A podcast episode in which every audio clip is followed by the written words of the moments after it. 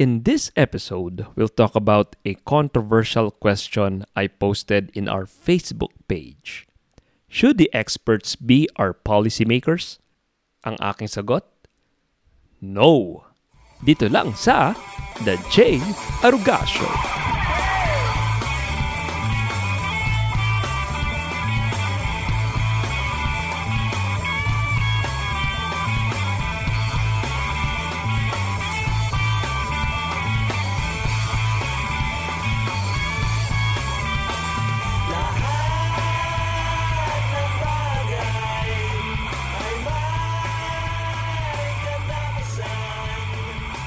Kumusta? Kumusta? Welcome to the J. Orga Show, protecting the Filipino family from woke ideology. We're the first conservative podcast in the Philippines. So ka na ba sa mga pang-aalipusta ng mainstream culture sa ating pinanghahawakang values? Pwes, ito ang podcast para sa iyo. Kung saan tutulungan ka namin ipagtanggol ang mga bagay na mahalaga sa atin gaya ng life, marriage, family, at higit sa lahat, the truth. Because it takes a village to take back the culture. And we're sure to take back the culture soon. But bago ang lahat, ito muna pag-usapan natin. Last week ay may pinost akong tanong sa Facebook should the experts be our policymakers? O kung gusto nyo, balik na rin natin. Should our policymakers be experts in their field? Ang sagot ko ay no. Controversial siya kasi it would mean that the Sara Dutertes and the Robin Padillas of the world should be okay at their government roles. Ngunit bago tayo magsimula, nice ko muna kayong imbitahan to press the follow button kung nakikinig ka sa Spotify, Apple, or Google Podcast, press that follow button. Kung nadala kayo dito mula sa isang link na kinlik mo sa Facebook, please follow our Facebook page. Or kung YouTube ang nagdala sa inyo dito, then subscribe kayo sa aking YouTube channel. Ang mga maliliit na actions na ito ay nakakatulong sa channel para makareach tayo ng more audience. Kaya, thanks in advance. Alright, sige, balik na tayo sa topic. Ito ang genesis ng topic natin ngayon. Minsan ay nag-uusap kami ni Mrs. May mga opisyal kasi ng gobyerno na napatawan lang ng hampas sa kamay on a certain case. Hindi ko na sabihin kung saang ahensya o sino dahil maaring ongoing pa ang kaso. Ang katwiran nila ay they were merely following the recommendations of the experts. Ilang beses na ba nating nadinig ang mga salitang yang magkakasama? Be it are almost forever na COVID lockdowns, be it ang pag-mandate nila sa atin ng face shield o ang pagtulak nila ng COVID vaccines. Marami ay nagtatago lang sa impenetrable na pader na kung tawagin ay recommendation ng experts. Kung pumalya, ang mga experts ay hindi mo mapatawan ng kaso. Ang policymakers kung makasuhan man ay palo lang sa kamay usually ang binibigay sa kanila. Dito, lumalabas na hindi mo naman pala talaga kailangang maging expert sa field mo para maging tagapagdesisyon ng kung anong policy ang ipapatupad mo. Ngunit ang experts indirectly man ang gumagawa ng policies para sa atin. Delikado ang ganito dahil ang mga experts, minsan may mga pet projects sila. May vested interest sila sa ipinapatupad na policy. May bias din sila. At the same time, pangkaraniwan din naman yung may two experts na nagko-contradict each other. Minsan ka makaka-encounter ka ng matalinong atheist at matalinong theist. Completely opposite ang naging conclusion nila sa available data. Paano nangyari yun? Sino ang mas matalino sa kanila? So, my answer is no. Hindi kailangan maging expert sa field ang mga politiko natin. Kailangan lang nila maging magaling sa pagkalap ng data at iba-ibang recommendations na hindi lang galing sa isang group of experts at kailangan magaling siya sa decision making at pagpapatupad ng policies. To show how controversial this statement is, I'll go as far as to say na no, hindi kailangang doktor ang Secretary of Health natin. It didn't take me long to verify na sa ibang bansa, hindi doktor ang kanilang Minister or Secretary of Health. Halimbawa sa Saudi Arabia, ang Minister of Health nila si Fahad bin Abdurrah. Sorry, hirap sabihin ng pangalan. Si Mr. Fahad na lang tawag natin sa kanya. Nagtapos siya ng computer science at hindi doktor. Even sa US, ang kanilang Secretary of Health and Human Services na si Xavier Becerra ay isang lawyer na naging politician. Hindi ko dinedefend sina Sara Duterte at Robin Padilla. In fact, pro-Soji bill si Sara Duterte at Robin Padilla. And si Robin is pro-divorce, kaya how I pray na hindi sila ang mga nasa posisyon na yon. But ito lang yung gusto kong sabihin. Usually kung may senador, ang batikos ay, hindi man lang nagtapos ng law ang taong yan. But think about it. Kung lawyers pala ang kailangan na mambabatas, bakit hindi nilagay sa constitution natin na ang siyang nagtapos lamang ng abogasya ang pwedeng maging senador or congressman? Flow ba ito ng constitution? The thing is, sa Congress at sa Senate, hindi lahat ng nandun ay nagsusulat ng batas. Kailangan lang nila maintindihan, maunawaan ang issues at batas na isinusulong para mag-come up sila ng well-informed vote at mag-represent sila ng mga tao sa distrito nila. Ngunit saan ba nakokorrupt ang flow of information coming from the so-called experts. For this, I would like to share what I learned from Alex Epstein's book, Fossil Future. We made an episode about this book before entitled Are Environmentalists Right That We Should Stop Fossil Fuel Use? Search nyo lang ang Season 4, Episode 49 if you're interested to listen to what that episode has to say. For this episode, let's talk about what Alex calls our mainstream knowledge system. Ano ang mainstream knowledge system? Ayon kay Alex, ito ang institutions and people that overwhelmingly influence the ideas and policies that arrive to us today.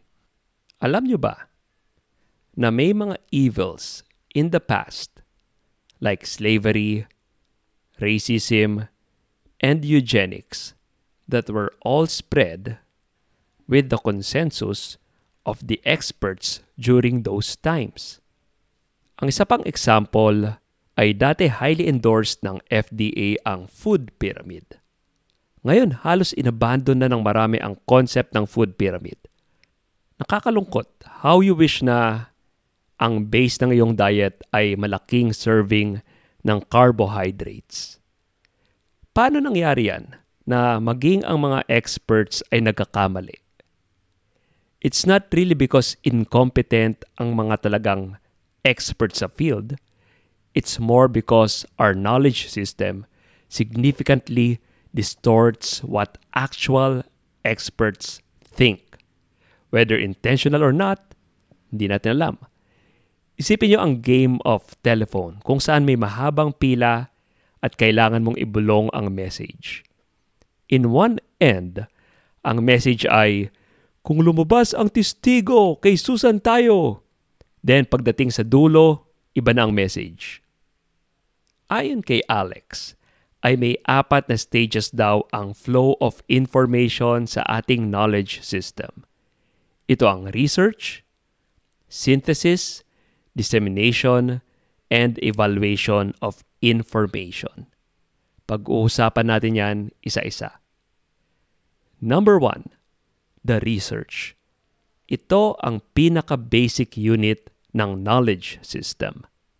Kung baga ito ang atoms ng kung paano natin nalalaman ang mga bagay-bagay. Kaya usually makakadinig ka ng a study says this or a study says that. At mind you, mahirap maging overall expert sa isang field. May tinatawag na specialization. Expert ka nga, pero dun lang sa bagay na ini-specialize mo. Halimbawa, ako bilang electronics engineer, full disclosure, nasa field ako ng tinatawag na display electronics. Kaya halos gamay ko na ang different standards ng displays gaya ng VGA, DVI, HDMI, etc.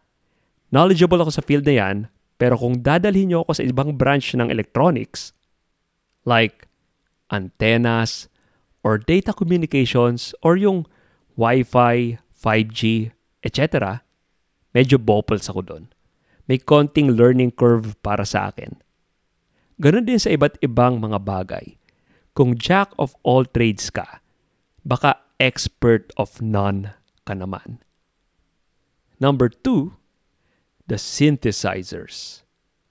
Kung ang researchers ang trabaho nila ay mag-provide ng specialized knowledge, ang ginagawa naman ng taga-synthesize ng knowledge ay iniipon nila ang mga research at ino-organize, refine and kinokondense nila ito into something that would create a cohesive understanding of what's happening in the world. Halimbawa, pagdating sa climate science, ang taga-synthesize ng mga research galing sa universities and sometimes government institutions ay ang United Nations Intergovernmental Panel on Climate Change o kilala sa tawag na IPCC. Ang mga nagsusulat ng aklat are also synthesizers. They take different researches and paint a clear picture of the story. Mamaya natin pag-usapan how each of these stages could go wrong. Pero malamang meron na kayong konting idea kung paano na ko-corrupt or nagkakamali ang mga synthesizers. Number three, dissemination. Ang mga taga-disseminate ng information ay walang iba kundi ang iba't ibang forms of media. Nandiyan ang news media, print or newspaper, magazines, journals, maging ang schools, they also disseminate information. Sila ang tagapaghatid sa atin ng already synthesized research. Number four, evaluation. Sila ang mga nag-evaluate. Walang sense, di ba? Kasi ginamit ko ang same word to describe what it is.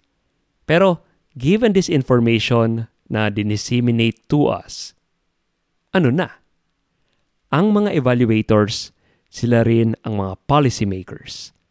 Minsan nagpa-practice din ng evaluation ang mga nagsusulat ng op-ed sa mga newspapers, minsan naman ang mga podcasters katulad ko, pero ang evaluators na may talagang influence sa buhay natin ay ang mga politiko.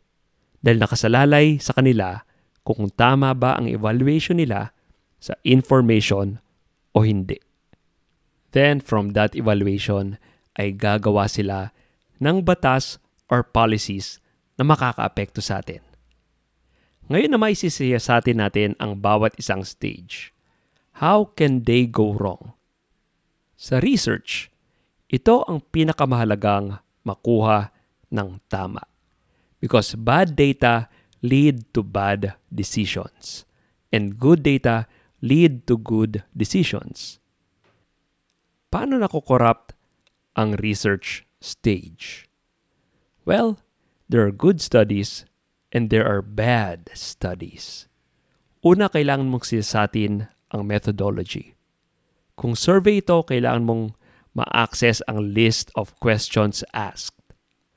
Kung dun pa lang hirap na hirap ka na makuha ang list of questions asked, magtaka na kung well-intentioned o neutral ba ang study. Then pwede mong siyasatin ang sample size. Paano sila nakakuha ng participants for the study? Sino ang tinanong nila sa study? Parents ba or yung mga anak? Minsan ibang sagot to a certain question kung yung parents ang tinanong mo. Minsan, iba din ang sagot kung yung anak. Halimbawa, noon ay may study kung pareho lang ba ang effect sa bata ng same-sex parenting sa opposite-sex parenting.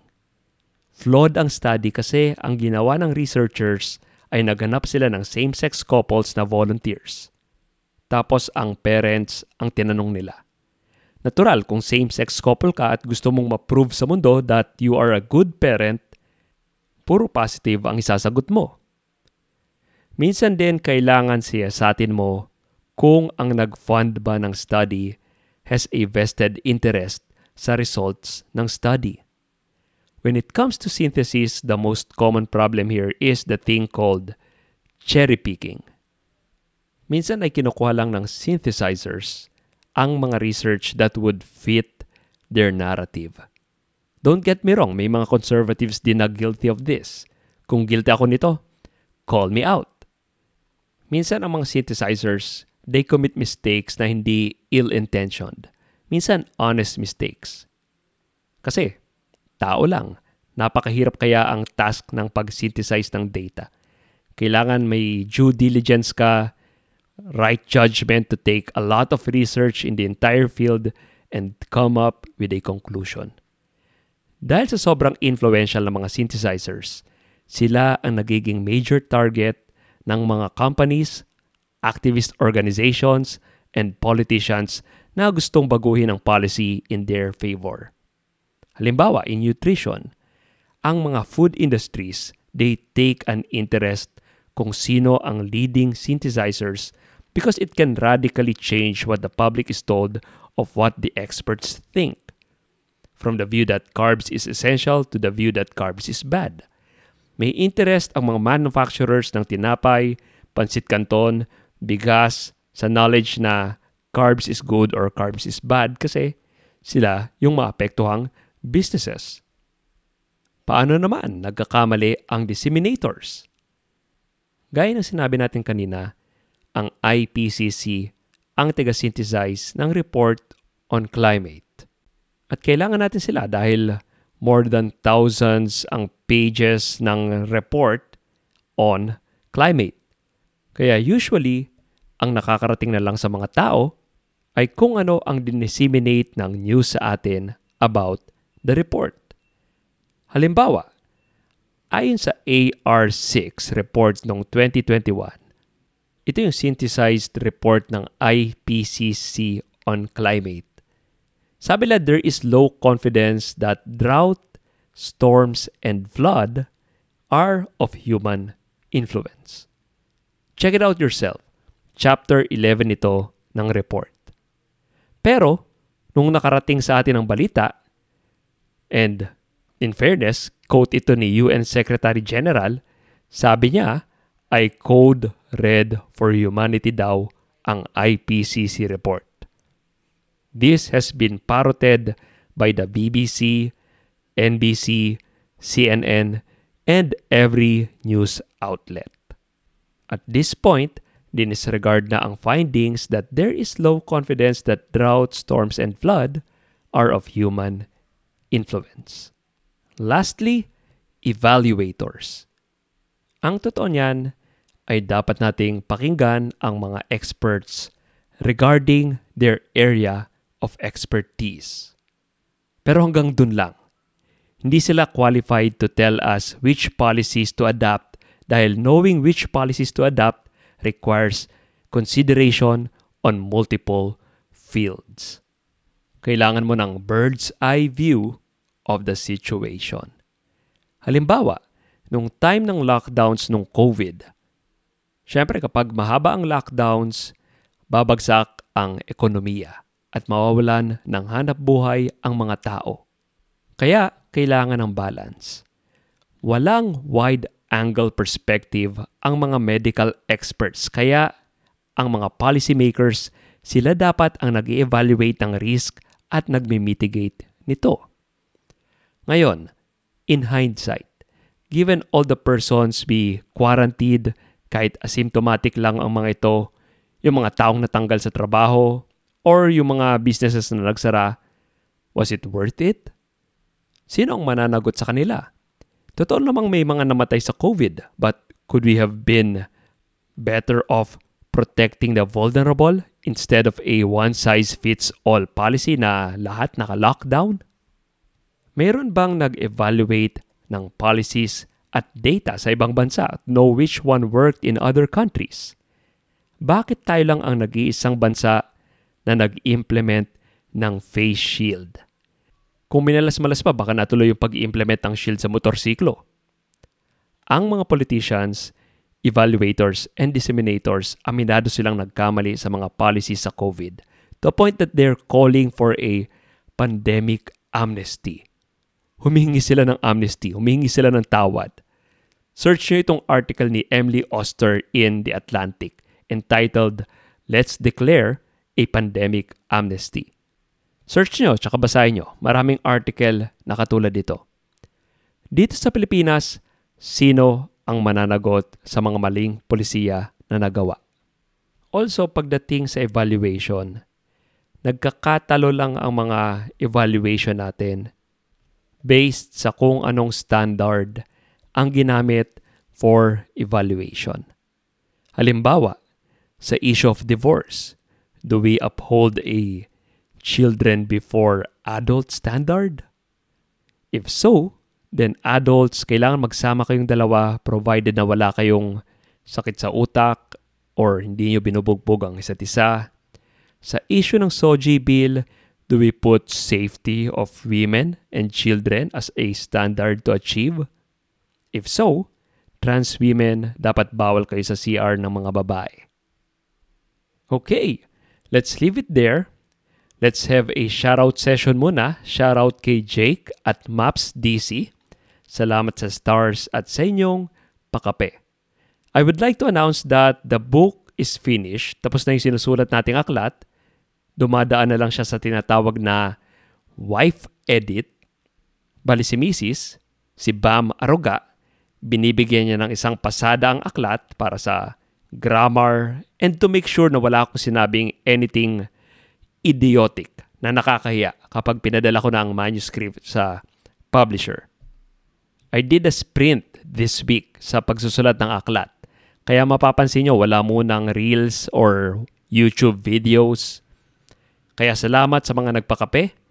Excited na akong marilis ang aklat. Abangan. I'll need your prayers for that, everyone. All right, this has been another episode of the J. Aruga Show. At the end of the day, it will be night. Goodbye. If this episode made your day, or even if it didn't, please press that follow button right there. If you're listening in Apple Podcast, please give us a five star review. Spread the word, tell your friends, family, your dog to subscribe as well.